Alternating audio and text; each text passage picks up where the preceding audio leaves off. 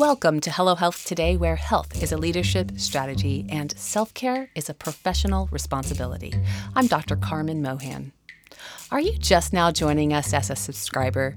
Did you miss seasons one, two, three, and four? Don't worry, because we are bringing back the best of Hello Health Today. If you are coping with burnout, this episode is especially for you. Think of it like the Cliff Notes for season two. In June of 2020, mindfulness guru Eleanor Fish joined me from Colorado. She described a time in her life where she completely burned out. I, I really should kind of tell a story a little bit uh, to, to really paint the full picture. It was a it was about 10 years ago and I was I was training for this 100 miler, the the Leadville Trail 100 here in Colorado, and my son was only a year and a half year old, so he was, you know, needed a lot of my time and attention and i had a full-time marketing job um, and i was cr- creating run wild retreats and organizing our first retreat of the summer.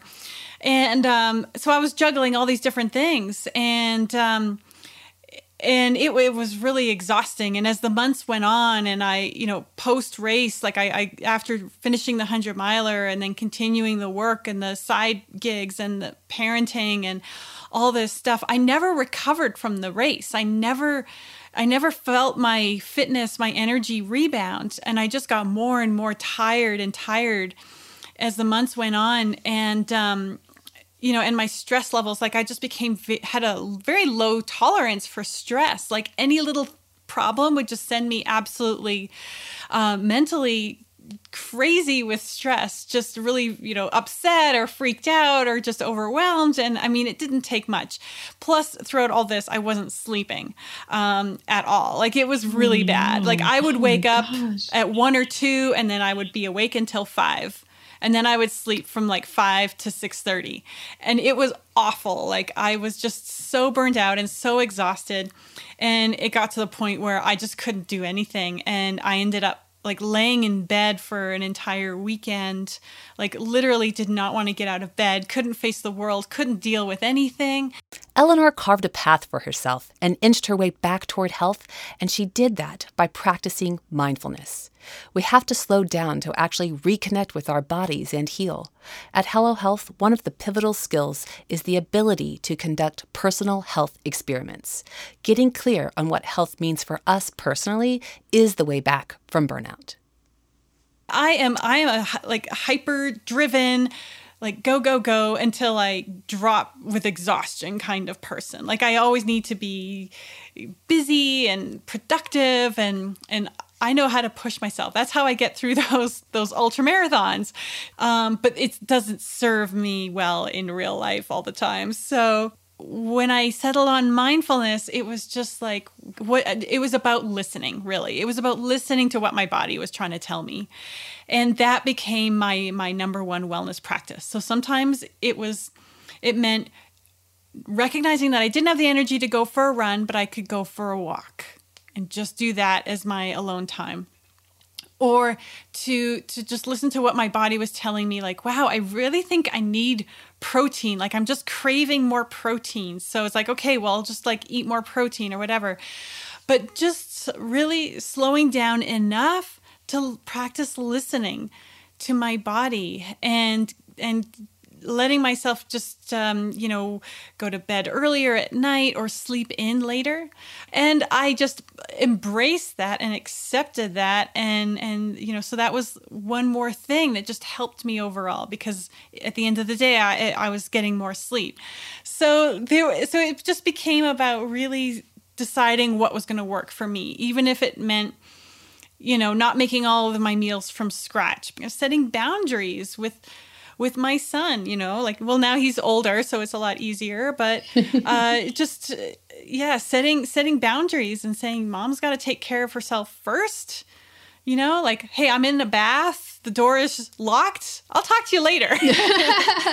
you know, at Hello Health, we provide group mindfulness training as a central way to build resiliency. As paradoxical as it can seem, sometimes you have to slow down to speed up mindful leaders can cope with the rapid pace of change. When I think of what is my mindfulness practice, it's it's about recognizing what I need today to to perform better. You know, for example, uh, just the other day, um, I had a couple of meetings in the morning and it kind of brought up like a whole new set of problems. It's like, oh, I didn't know I had to solve these problems. And now I just, and it just like overwhelmed my brain. And I thought, I can't, I can't focus on anything because now I, I just have so much to deal with that I, I can't even figure out where to begin. So I left the office and I put on my hiking shoes and I went to a trail and I just went for a two hour vigorous hike. Those moments when I feel, say, just overwhelmed by the amount of work or if I feel if I'm starting to feel really judgmental towards someone like hey she's really not pulling her weight around here she or you know or looking at a staff member and and being like god I really wish this person would would step up and just like try and solve this problem instead of punting it over to me to fix it or whatever. And and um, and so I I've learned to recognize that in those moments of of judgment, uh, in those moments of me feeling overwhelmed or of me feeling resentful about something or um, like it takes so many different forms, but to recognize oh I I'm being triggered by this situation and it's causing me to react you know in a poor way. And so before i respond to this person or this message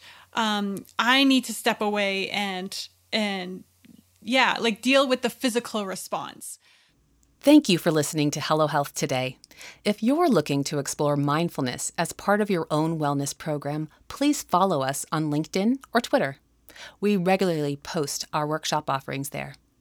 If you'd like to arrange mindfulness training for your group, please drop us a line. You can contact us through our website at hellohealthtoday.com. The Contact Us button is in the navigation bar on the right hand side. Until next time, remember, today is good.